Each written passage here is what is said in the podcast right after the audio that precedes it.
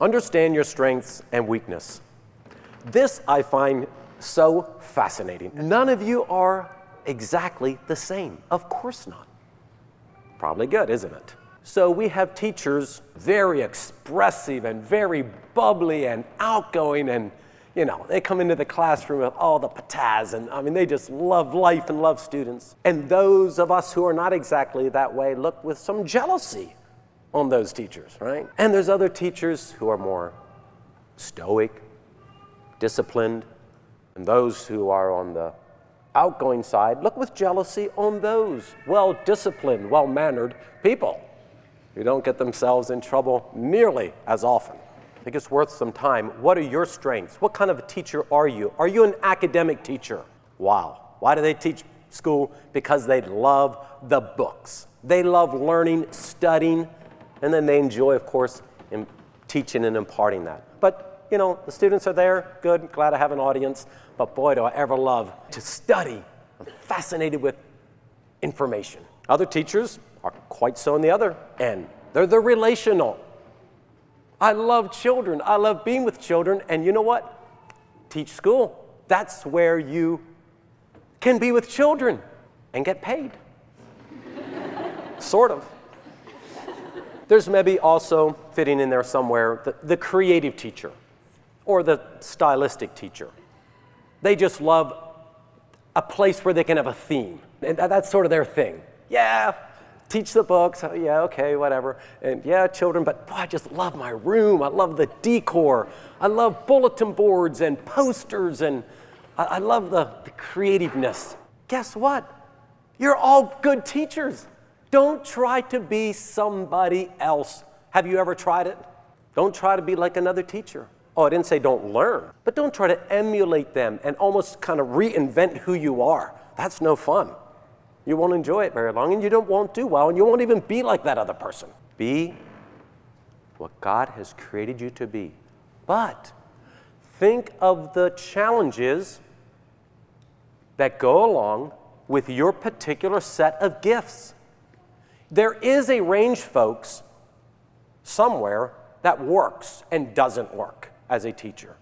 And so maybe bring in the edges would be one way of thinking it, about it.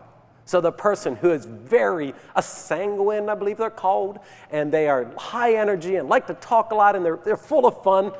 We love those people, of course. But those of us who are that way are a little more undisciplined, right? If it wouldn't be for last minutes, we'd be in big trouble, right? and we forget a lot of things and we make a lot of last minute photocopies and you know the art projects are planned up to the last minute. There's some of you out there i can see it. Yeah.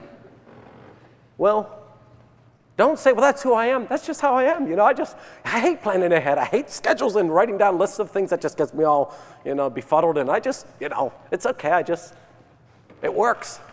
Well you know what? It works but could work better maybe pull in the edges.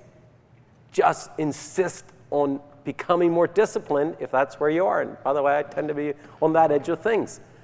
And I've, my wife has helped me.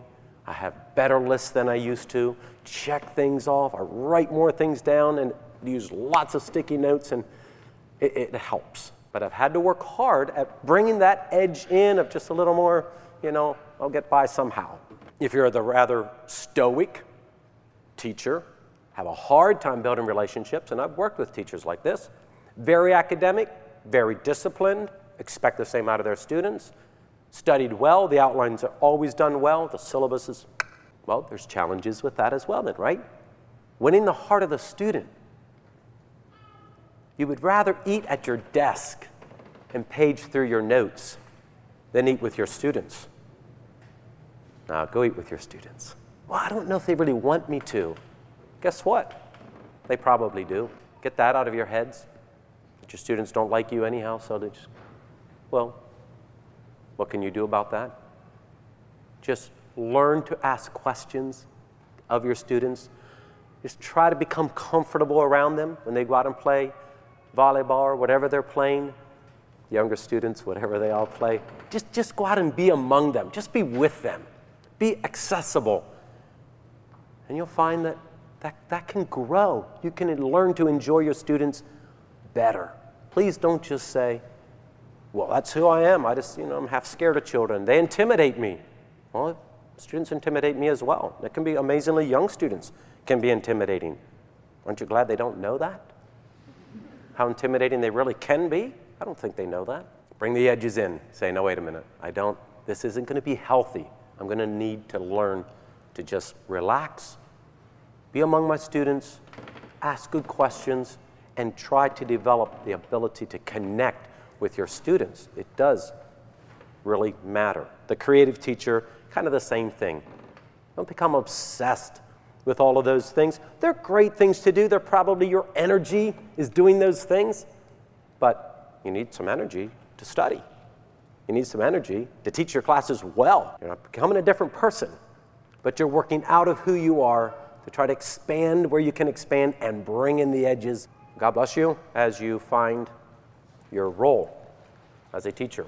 For more free resources that support teaching and learning, visit thedockforlearning.org.